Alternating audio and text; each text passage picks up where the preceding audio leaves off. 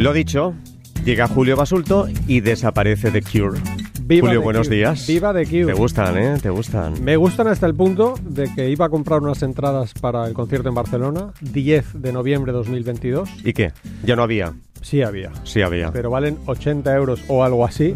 Y en casa somos cinco, más novias, novios, pues novias. vete tú solo. Y no, so- no, no. Es que lo bueno de The Cure es que yo fui a un concierto de Cure hace algo así como 320 años en el, sí, en el velódromo de Barcelona.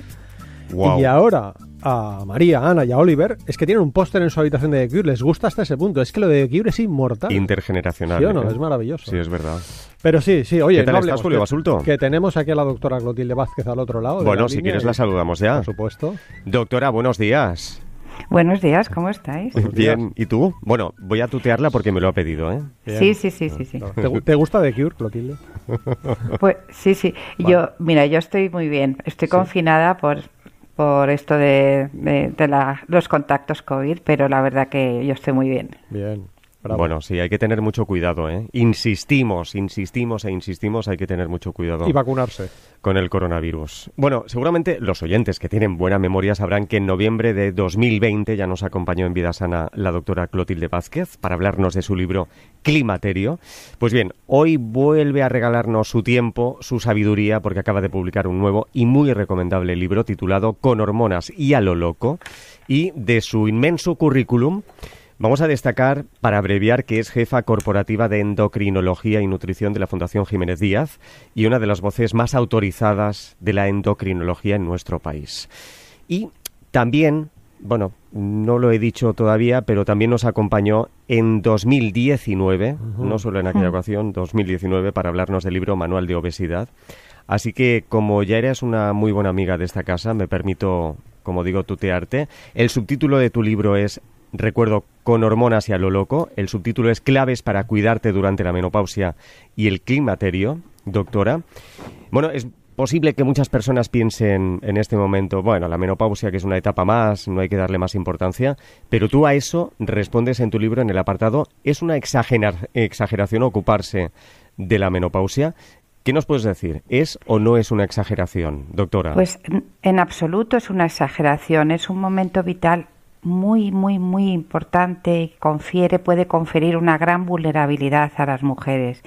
Es una exageración hacer el drama de la vida, eso sería una exageración, pero lo que no es nada exageración es eh, meter luz y acudir a profesionales cuando se está transitando ese momento para diagnosticar qué está pasando desde el punto de vista de salud general, de salud hormonal y preparar las bases para vivir mejor el- la mitad de la vida, que es lo que le queda a la mayoría de las mujeres cuando comienzan la menopausia. Es verdad, sí, sí, toda la razón. Sí. Me ha gustado mucho el libro, como siempre. Tiene otro libro, Clotilde, que se llama Climaterio con K, Sí. que hablamos con ella, como has dicho. Pero la verdad que, que, bueno, pues, pues me ha vuelto a sorprender y me ha gustado mucho. Hasta el punto de que hoy no tenemos patraña de la semana, No, no. porque queremos dedicar pues más tiempo a hablar con Clotilde y a las preguntas de los oyentes. Así que eso, enhorabuena y gracias. Por cierto, voy a recordar los teléfonos Gracias, 900-630-630 y 900-137-137, porque recuerdo que la anterior ocasión fue un éxito ¿eh? que estuviera con nosotros la doctora. Sí. Sí, sí. Así que, bueno, si quieren preguntarle Eh, cualquier cosa Carles, al también me acuerdo Sí. Perdóname. Sí. También me acuerdo que ese día, eh, cuando estaban en cuestión toda la vacunación, Julio me preguntó, una última pregunta, Clotilde, ¿te vas a vacunar? Y yo dije, sí, por supuesto, me voy a vacunar. Bueno, ha sido tal éxito la vacunación, a pesar de lo que está ocurriendo ahora ¿eh? en España, Sí. que, que- que hay que felicitarse, ¿no? Porque Sí. ha sido un éxito de, de- de- de la nación. De todos, de todos, es verdad. Y mm. así estamos, ¿no? Las cifras, sí, hay más contagios, Sí. Pero no es la que gravedad que, están viviendo en otros países Claro. con menos eh, vacunación, ¿no? Aquí ha habido mucha gente como Clotilde que ha dado la cara.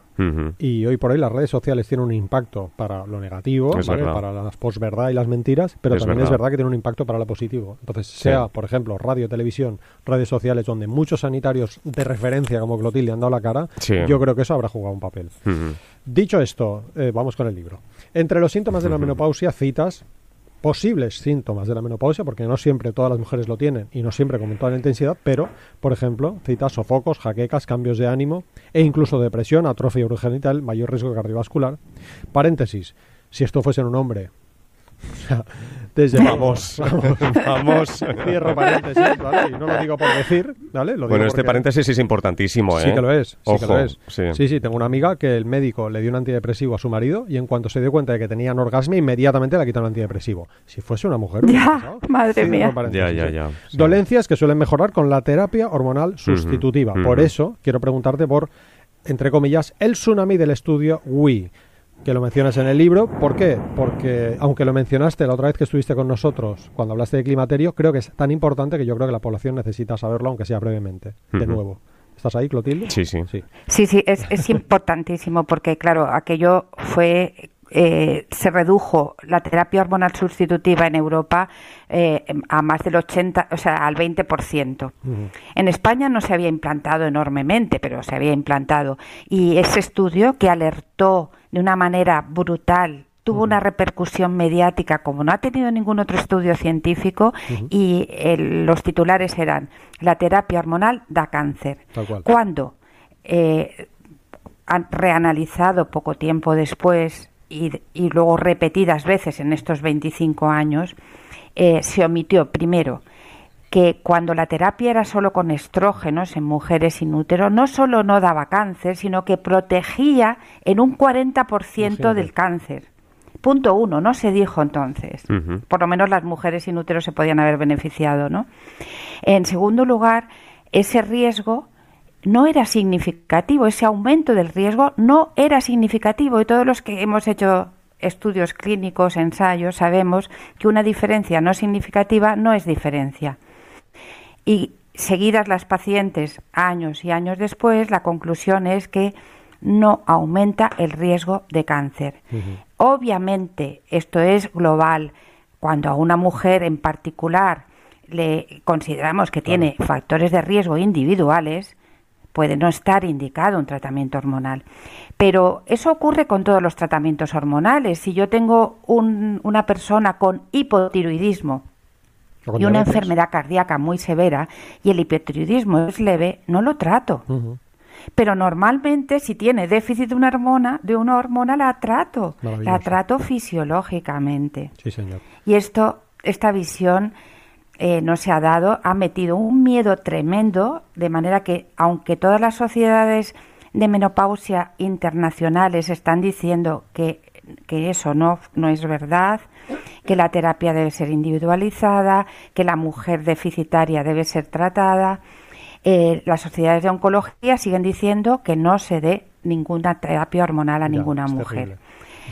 Pues eh, yo creo que es importante decir que el cáncer de mama no hay que tomarlo a broma porque es muy prevalente. Evidentemente. Y que lo podemos tener, nos tratemos o no nos tratemos, pero que eso es una, una cosa y otra es que la, la, menopausia es una situación de déficit hormonal brusco y que si hay déficit hay que tratarlo porque no esa corrección del déficit no aumenta el riesgo de cáncer. Amén. Yo añadiría que además factores de riesgo de cáncer de mama bien establecidos y sobre los que desde luego todos tenemos que tratar son, por ejemplo, el tabaquismo, el consumo de alcohol, el sedentarismo, la mala alimentación o la obesidad.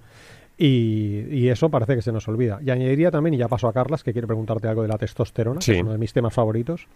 Quiero añadir una pequeña frase de la doctora Carmen Casquet, especialista en ginecología y jefa asociada a hospitales de Madrid, que dice en el prólogo de tu libro que el informe este, WHI, Women's Health Initiative, que es el estudio que nos hizo pensar a todos durante 25 años que la terapia hormonal sustitutiva daba cáncer, cuando no es así, dice su autora, la autora del estudio, pidió perdón posteriormente por el efecto negativo que tuvo y apuntó que la terapia hormonal sustitutiva que no producía cáncer. Eso sumado al interés económico de sacar al mercado productos naturales que, entre comillas, el que entre comillas es importante, producen los mismos efectos beneficiosos sin una sola contraindicación, como diciendo esto no es cierto, hizo que se pasara de todo a nada en términos absolutos. Bueno, testosterona, como dices, Julio. Em, bueno, en el libro hablas de ello, hablas de los tabús, de las fobias. Dos preguntas. ¿Qué tiene que ver la testosterona con la menopausia? Eso es lo primero. Y lo segundo, ¿qué relación hay entre la hormonofobia y la consideración habitual de que las mujeres con menopausia son menos atractivas o no son atractivas? Doctora. Bueno, lo primero es que la testosterona también es segregada en el ovario en cantidades mucho menores y, que muchas mujeres eh, ese es el elemento no considerado hasta ahora que condiciona algunos de los síntomas que se dan en la perimenopausia y posmenopausia, sobre todo la, eh, a veces la falta de energía vital y desde luego la ausencia o déficit de líbido o libido, perdón. Libido, eh, y ese es un ese es una, un síntoma eh, muy penoso, ¿no? Muy mm. penoso de vivir, de vivir a una edad en que uno es joven, en que las relaciones afectivas, emocionales, sexuales, genitales juegan un papel muy importante y, creo que cuando se da es importante y necesario tratar. Es verdad que no tenemos experiencia, no hay estudios en mujeres suficientemente, eh, en un número suficiente de mujeres, pero eso no quita para que podamos utilizarlo eh, en, dosis fisiológicas y desde luego yo apunto que cuando hay déficit los resultados y hay, síntomas los resultados son muy buenos. En cuanto a, a lo de la mujer hormonofóbica o sea eh, pues mira es la pura verdad que muchas veces la menopausia se vive entre susurros se comunica entre susurros eh, hay en la mesa camilla entre comillas porque la mujer tiene la sensación y no solo la sensación, es que se ve que, se encuentra peor, que no duerme y la cara se le pone fea, le salen más arrugas, se le quita la cintura porque, porque de repente la grasa se acumula, o sea, se ve fea. Se ve fea y, y decir, ya estoy en la menopausia, es, estoy fuera de mercado, soy menos atractiva, en un mundo tan tremendo, eh, tan exigente hacia la mujer eh, y su aspecto físico, que yo no defiendo esto, pero es así pues la mujer tiene miedo y, y, entonces disimula, no, no habla abiertamente de su menopausia, no acude al médico para decir, mira, yo no, yo, yo, yo me siento así y sobre todo quiero, quiero evitar no solamente sentirme menos atractiva para mi pareja, para mi, para la sociedad, sino que además es que no quiero poner, no quiero arriesgar mi salud de 10 o 20 años después.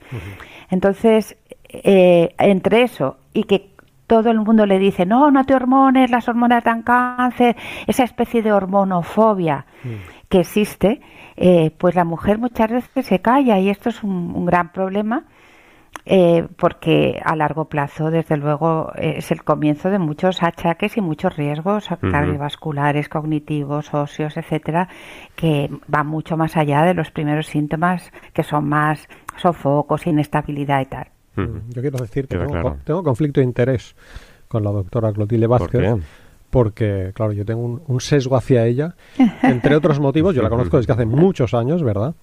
Pero desde que Olga entró en la menopausia, y ella nos ha ayudado un montón, ¿no? Eh, Olga tuvo muchos síntomas y tuvo muchas de las cosas que ella describe en el libro. Por ejemplo, ir al médico, comentárselo y decirte que esto no es nada, se te pasará, ¿vale? Cuando ella explica y ella justifica, y es una de las personas que nos hizo ver la luz. La tuvo muy joven, por cierto, ¿no? Sí, sí, la tuvo muy joven, pero severa, en palabras de Clotilde Vázquez, ¿no? y, ah. y, claro, desde que Olga está con tratamiento, oye, es que es otra persona, ¿eh? O sea, está haciendo ah. crossfit todos los días, una persona que no podía abrir la puerta de casa por los dolores articulares que tenía. Ah. Eh, aparte de los problemas de libido, etcétera, etcétera. Quería decir un, dato más rápidamente. Eh, leí un estudio sobre las personas trans eh, publicado en octubre en Lancet, que decía que uno de los factores de riesgo de mortalidad, ahora veréis por qué lo digo, de las personas trans es que tienen miedo a ir al médico. Y claro, mucha gente que no quiere ir al médico por miedo a la discriminación y el estigma significa mm. que demoran el tratamiento de patologías como el cáncer de pulmón, como la enfermedad cardiovascular o la diabetes tipo 2. Mm. Esto pienso que podría pasar también en este caso. Si tú sabes que vas a ir al médico y te va a decir que lo tuyo es cuento y que te tomes, pues eso, una, una tila, no sé, pues es mm. posible que eso demore también. ¿Qué opinas, doctora? Sí, sí, sí, totalmente, totalmente. Eh, pobres mujeres, o sea, cuando, cuando vienen estas personas a, mi consulta y, y, les dices, sí, sí, todo lo que te pasa es verdad, eh, vamos a ver, cuál es tu situación y si hay solución.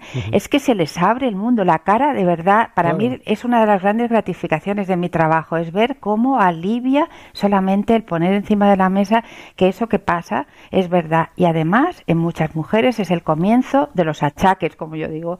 Muchos, yo empecé a interesarme por esto porque venía una diabética o una persona con obesidad y te contaba su vida y no, esto empezó en la menopausia, esto empezó en la menopausia, esto, entonces dices, bueno, a ver, la menopausia no son solo los sofocos, a ver, a ver qué pasa aquí. Eso es. Aun con todo lo que estás contando, hormonas, menopausia, ¿no tienes un poco la sensación, doctora, de estar luchando como un David contra Goliath? Eh, mm, un poco, pero... Un poco sola en todo esto, ¿no? Un poco sola, sí. Yo, yo de todas formas, bueno, Julio lo sabe y compartimos hace bastantes años una lucha bastante en solitario contra, bueno, por las malas prácticas en obesidad. Y bueno, pues siempre que das un paso adelante que otros no han dado, siempre se va un poco solo, ¿no? Pero yo creo que la gente de a pie, yo siento esa compañía, siento el Goliat de, los intereses y tal, pero siento también la compañía de la gente de la gente de a pie. Sí, que ve los resultados, ¿no? Después. Mira, sobre, esto de, David contra Goliat, tenía preparada aquí una cita que me gusta mucho de Bertrand Russell, que decía que el amor a la verdad, aun cuando ésta sea inconveniente, debe prevalecer porque aún será más inconveniente cuando se trate de esconder esa verdad y sea descubierta. Esto lo, pensé en esta frase cuando leí en tu libro El infierno que acecha, un apartado en el que hablas de la terapia hormonal sustitutiva cuando está indicada, repetimos, con respecto al riesgo cardiovascular que está aumentado en las mujeres en esa etapa, ¿no? Eh, en fin, eso. Que, y por cierto, hablando de testosterona, has citado que hay pocos estudios, pero bueno, tú sabes, eh, eh, la gente tiene que entender que en ciencia pocos estudios no significan ningún estudio. Porque, por ejemplo, ah, con, testosterona, ya sé que no lo has dicho, pero claro, tú es que estás muy metida en el tema. Pero, por ejemplo, con terapia con testosterona en muy bajas dosis en personas indicadas, ¿no? Hay estudios de cuatro años de duración con miles de mujeres. O sea que, bueno, que falta, desde luego, evaluar su seguridad a largo plazo. Pero, de nuevo, tú estás hablando de dosis fisiológicas, es decir, de lo que dosis debería fisiológica siempre. Claro. Total, que leo un par de fragmentos más de tu libro y me callo. ¿Cuántas veces habéis leído, estoy leyendo entre comillas, ¿eh? ¿cuántas veces habéis leído o oído que durante la menopausia no se tiene por qué engordar? Yo muchas veces, pero no es verdad. Segunda frase. El tratamiento más indicado es un programa nutricional personalizado e intensivo, está hablando aquí del exceso de peso, lo cual no significa comer poco, sino comer bien, combinado con la actividad física pautada, progresiva y constante, y además, dependiendo de muchas otras variables, se puede prescribir un tratamiento apropiado de sustitución hormonal. ¿Nos lo cuentas, doctora? Pues eh, es que es exactamente así, o sea, personalizar eh, el, tratamiento hormonal a dosis fisiológicas cuando está indicado y a eso añadirle ese plan nutricional sobre la base de que la menopausia, aunque se sigan haciendo las cosas igual, el descenso de estrógenos disminuye el gasto energético en un 40%. Así que, por supuesto que si no hacemos algo extra, vamos a engordar y a engordar en esas zonas de mayor riesgo cardiovascular. Entonces, para como sabemos, para perder grasa eh, tenemos que comer, comer bien, pero comer. Y tenemos que hacer una actividad física extra porque una cosa muy interesante, interesantísima y que se conoce poco es que años antes de la menopausia se empieza a perder ya masa muscular en la medida que los estrógenos van declinando. Entonces, la catástrofe de pérdida de masa muscular que ocurre eh, en la perimenopausia se tiene que combatir haciendo una actividad física extra, constante, bueno, como tú has leído, ¿no? Pero no porque eso nos va a quitar los sofocos, no, es porque eso forma parte del tratamiento de la, menopausia. Bueno, surgirán más asuntos relacionados con todo esto en las llamadas de los oyentes y ahora pregunta Sara. Venga. Bueno, preguntábamos la semana pasada el documento Actividad Física para la Salud y Reducción del Sedentarismo del Ministerio de Sanidad, ¿qué recomienda a la población adulta con respecto a la actividad física moderada, vigorosa, de fuerza y de flexibilidad, Julio Basulto? Pues mira, precisamente tenemos a Clotilde hablándonos de la actividad física, pues buena, buena pregunta, ¿no? Sí. Recomienda mínimo 150 minutos de actividad física moderada a la semana o bien 75 minutos a la semana de actividad física vigorosa y además al menos dos días a la semana, actividades de fortalecimiento muscular y mejora de la masa ósea y además actividades para mejorar la flexibilidad. Pues Sergio Veguillas de Madrid gana el libro Anatomía del entrenamiento funcional de Kevin Carr y Mary Kate Fate, revisado por Jorge García Bastida, que estuvo con nosotros la semana pasada. Lo publica la editorial Tutor. ¿Qué preguntas hoy? ¿El cacahuete es un fruto seco o una legumbre? A ver, el cacahuete es un fruto seco o una legumbre. Parece sencillo. Bueno, pues envíen un correo electrónico a no es un día cualquiera arroba rtv.es, no es un día cualquiera arroba rtv.es y en juego un ejemplar del libro con hormonas y a lo loco, claves para cuidarte durante la menopausia y el climaterio, De la escrito por nuestra invitada, la doctora Clotilde Vázquez, lo publica la editorial Vergara. Participa en directo. 900 137 137. 10.47, 9.47 en Canarias. Por cierto, nos están llegando muchos mensajes, doctora, diciendo por fin alguien nos entiende y nos cuida.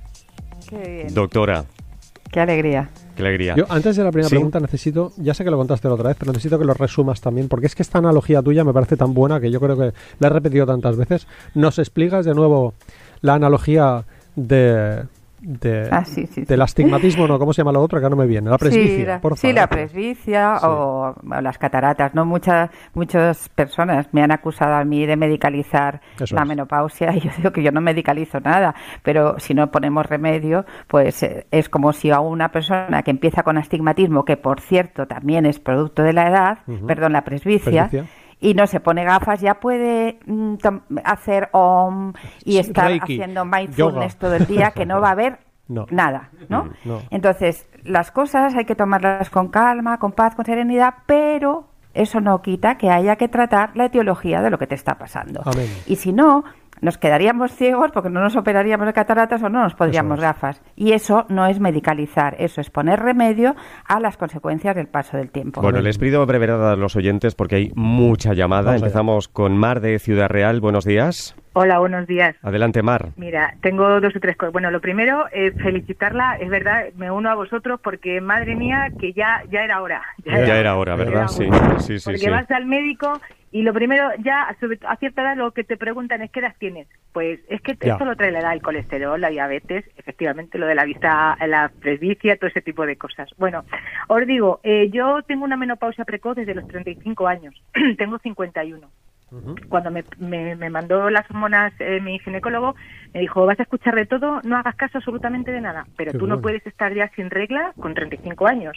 Entonces, sigo tomándolas y ahora ya la última revisión que me hice, me comentó la ginecóloga que me vio, porque claro, en la seguridad social no siempre te ven los mismos y tal, ¿no? Y me dijo, "Uf, es que deberías eh, pensar ya que las tienes que ir dejando, porque yo ahora mismo ya, eh, por, por herencia familiar, tanto por una parte como por otra, el tema de huesos y tal, eh, estoy fatal, estoy fatal. Además tengo un trabajo pues de estar mucho tiempo de pie y tal. Entonces, me da miedo dejarlas, porque a mí me han ido genial. He tenido mis revisiones, eh, no he tenido, que hay mucha gente que dice que si varices, que si no sé qué, las varices las tengo por el trabajo que tengo, pero no, no a consecuencia de las hormonas. Entonces, quería preguntarle a ella, porque yo le decía a la ginecóloga, "Uf, déjame por lo menos otro par de añejos más y a ver cómo, ¿sabes? Pero claro, al mismo tiempo intentar eh, educarme, intento cuidarme en la alimentación. La pregunta, Mar, la pregunta. La pregunta es, eso, sí, Sí. perdón. Nada. Eh, eh, eh, la- las, las, ¿Las dejo ya o me puedo esperar otro poco? Que conteste. A ver, y- no, que doctora. conteste, Respuesta rápida. Te contesto lo que dice además la Asociación Española para el Estudio de la Menopausia, que no está establecido el tiempo de acabar. Eh, se puede, es decir, se pueden dar posiblemente muchos años. Lo que sí que es verdad es que a veces es posible y es recomendable bajar a- un poco la dosis en la medida que sí, que tengamos eh, bueno pues menos necesidades menos receptores y tal o sea que en tu caso la respuesta no las dejes mira a ver tu situación hormonal si puedes reducir un poquito la dosis de, de- hormonas. Siguiente duda. Pues muchísimas gracias. Era eso Vale. más, que, Ah, vale, na- vale. más que nada. Muchísimas gracias y nos ayuda un montón. Sí. Pues gracias. Seguro. Muchas gracias. Mar. Pues Adiós, paso a una duda adiós. que hemos Gracias, recibido. en hasta tu- otra. Perdona, Marc, la interrupción. Sí. Paso a una duda que hemos recibido hace 16 minutos en, En Twitter, Twitter. por parte de arroba setelina. ¿Podéis hablar de las hormonas en mujeres con histerectomía, doctora? Por supuesto, ahí sí que no hay ninguna duda. Una mujer con histerectomía eh, que puede tratarse con estrógeno, no hace falta dar progesterona y todos los estudios, todos, absolutamente todos, eh, ofrecen beneficios a, la mujer deficitaria en estrógenos, sin útero, en tratamientos muy prolongados con estrógenos. Así que casi es una suerte. Ahí sí que no hay ningún tipo de, de, duda o de, Así que adelante con los estrógenos en las mujeres sin útero. María, Asturias, buenos días. Buenos días. Adelante, María. Bueno, mi pregunta, bueno, ante todo enhorabuena por el tema que estáis tocando y mi pregunta muy sencillita es, ¿hay solución para una persona que lleva 10 años con menopausia sin haber tomado ningún tipo de tratamiento y con todos los síntomas que habéis descrito, como dice el otro, y más? Eh, muchas gracias. ¿Qué, edad tiene María, por favor? Eh, 61 para 62. Gracias. Doctora Clotilde, Vázquez. Yo creo que, no hay una respuesta contundente. No se recomienda porque podría aumentar el riesgo cardiovascular, pero en mi caso lo que yo creo que, yo lo que yo planteo y lo que creo que es lógico es evaluar la situación cardiovascular de la mujer que lleva 10 eh, años eh, menopáusica sin tratamiento y en función de eso evaluar la posibilidad de tratamientos, quizá a lo mejor con menos dosis, quizá a lo mejor más progresivos, siempre y cuando no haya una arteriosclerosis ya generalizada. María, gracias también por la confianza. Gracias, y buenos días. Otra María en Twitter dice gracias doctora y pregunta ¿por qué no se pauta este tratamiento en la seguridad social? Solo me aconsejan tomar soja. Tampoco se habla de la sequedad vaginal, que es como un tabú.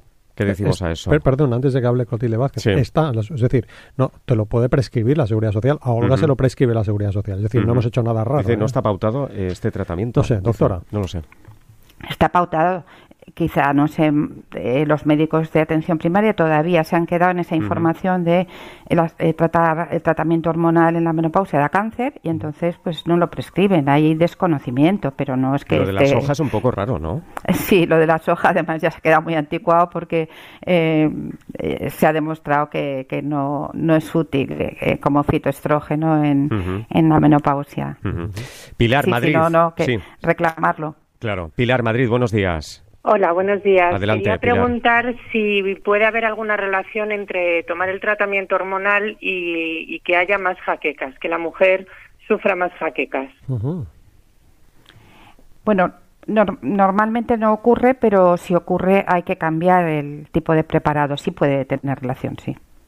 Puede tener relación. Sí puede haber relación, ¿verdad? Sí, sí, sí, sí. Vale, y a mí me han hecho ahora mismo un cambio y me han puesto eh, unos comprimidos que serían vía vaginal de estradiol.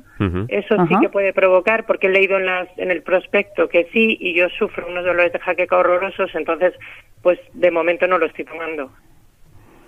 Pues eh, es que justamente eh, hay, hay, muchísimas mujeres que padecen de jaquecas durante toda la vida fértil y en la menopausia al, al no haber estrógeno se les pasa y viceversa. O sea, hay mujeres que no tienen jaquecas y con el tratamiento de hormonal empiezan y es, eh, tiene relación con las hormonas. Entonces hay que ir buscando aquellos preparados que los hay, ¿eh?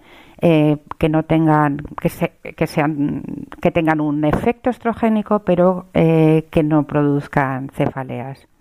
Hablas, por cierto, ya que mm, ya que lo preguntas, en el libro, en Con hormonas ya lo loco, Clotilde dedica unas cuantas páginas al tema, ¿eh? lo digo porque, bueno, no, no, esto es barato el libro, ¿eh? no sé cuánto vale, 17 euros. Pilar, pues queda contestado. Gracias. Gracias, buenos días. Con una pregunta de Twitter, buenos días, nos pregunta Chapilla, que es arroba nbanuria, que si nos puedes decir algo, Clotilde, sobre, aquí no pregunta sobre la terapia hormonal, sino sencillamente el abordaje de la alopecia androgénica. Bueno, eh, la alopecia androgénica puede ocurrir por otras razones a, lo largo de la juventud también, en, los ovarios poliquísticos, pero es mucho más frecuente a partir de la menopausia en algunas mujeres. ¿Por qué? Porque al no haber estrógenos, los andrógenos que se producen en las suprarrenales predominan. Si además hay un factor genético, si además hay estrés, pues esta alopecia puede ser a veces muy llamativa, muy humillante y muy dura de llevar esto tiene tratamiento, ¿eh? ya forma parte eh, más eh, combinadamente entre endocrino ginecólogo y dermatólogo. Hay que ajustar las hormonas de manera que nos opongamos un poco a los andrógenos y demos estrógenos para, para combatir la ausencia de los mismos. Aquí me gustaría añadir brevemente algo que comentaste la otra vez que te entrevistamos. Y es que en muchas ocasiones no se trata la menopausia médicamente cuando debería tratarse, ¿vale? Y comentaste que hay muchas mujeres que en la menopausia están tomando pastillas para dormir, porque no pueden dormir porque tienen los sofocos. Están tomando pastillas para el colesterol, porque tienen hipercolesterolemia. Están tomando pastillas para la hipertensión arterial. Están tomando pastillas para el estrés y resulta que a lo mejor solamente un tratamiento hormonal combatiría todo eso. ¿Por qué lo digo? Porque has dicho que uno de los factores de riesgo conocidos de la alopecia es el estrés. Es que a lo mejor influye en ese estrés no solo la menopausia y los andrógenos, sino precisamente el estrés ocasionado por la menopausia. Marta, Madrid, buenos días. Hola, buenos días. Adelante, Marta. Gracias por el programa, porque es buenísimo, ¿eh? Tanto la doctora Basurto como, como tú, bueno, todo es buenísimo. Muchas gracias. A ver, ahora paso. Eh, yo hace, yo ya soy una persona mayor, aunque estoy muy activa y tal, pero... A ver, pero ya en el 92, me remonto al siglo pasado, eh, a mí me, me, operaron, me hicieron una esterectomía. Entonces el, el, ginecólogo me mandó parches de estrógenos me fueron genial, pero genial. Estuve bastante tiempo con ellos y, y en ningún momento, en ningún momento, claro, antes no se hablaba como ahora tan abiertamente del tema, sí, me, dijeron que podía ser cancerígenos ni nada de eso y yo los he llevado pues como de 10. Cuando ya fui al, al, al, ginecólogo al cabo de, bueno, iba, iba a las revisiones y tal, entonces, que todavía tengo el mismo ginecólogo, entonces me dijo, Carmen, eh, dile a Marta, porque era, era mi hermana la mayor, dile a Marta que venga a verme. Entonces yo fui a verle y me dijo, mira, es que hace tiempo que no vienes y vamos a hablar de los parches. Entonces, bueno, me dijo que, que bueno, que, que ya podíamos quitarlos, que tal y que cual. Marta, la pregunta porque tenemos segundos. Vale, pues nada, que, que, que, que yo no sé si ahora, al cabo de los años, yo puedo tener alguna, porque tengo en cuestión de útiros para la glándula. Eh, entonces, no sé si esto puede ser um, por aquello o si yo puedo ser, bueno, claro que puedo ser propensa a cáncer como todo el mundo, pero doctora, ¿qué contestamos a eso? 20 segundos. El cáncer puede venirnos eh, habiendo tomado o no tomado hormonas, o sea que, que, bueno, hay que vigilarse, hacerse las mamografías y me encanta cuando decís varias de las que habéis hablado, me pusieron estrógenos y me fueron genial. ¿no? Bien, bien, bien. Es que privar de esto a, las mujeres, no, no. Marta, muchas gracias. doctora, fue así, me fueron geniales. Gracias por la confianza, Marta. Gracias y buenos días. Bueno, doctora Clotilde Vázquez, gracias por estar con nosotros. Para quienes quieran seguirla en Twitter, arroba Vázquez Doctora e Instagram, arroba Doctora Clotilde. Un beso muy fuerte, doctora. Y el 18 de enero a las 19 horas en directo en su cuenta de Instagram. Lo seguiremos entonces. doctora, hasta la próxima. Un, abrazo muy grande, muy grande. Julio, hasta la semana que viene. La próxima vez en directo. Adiós.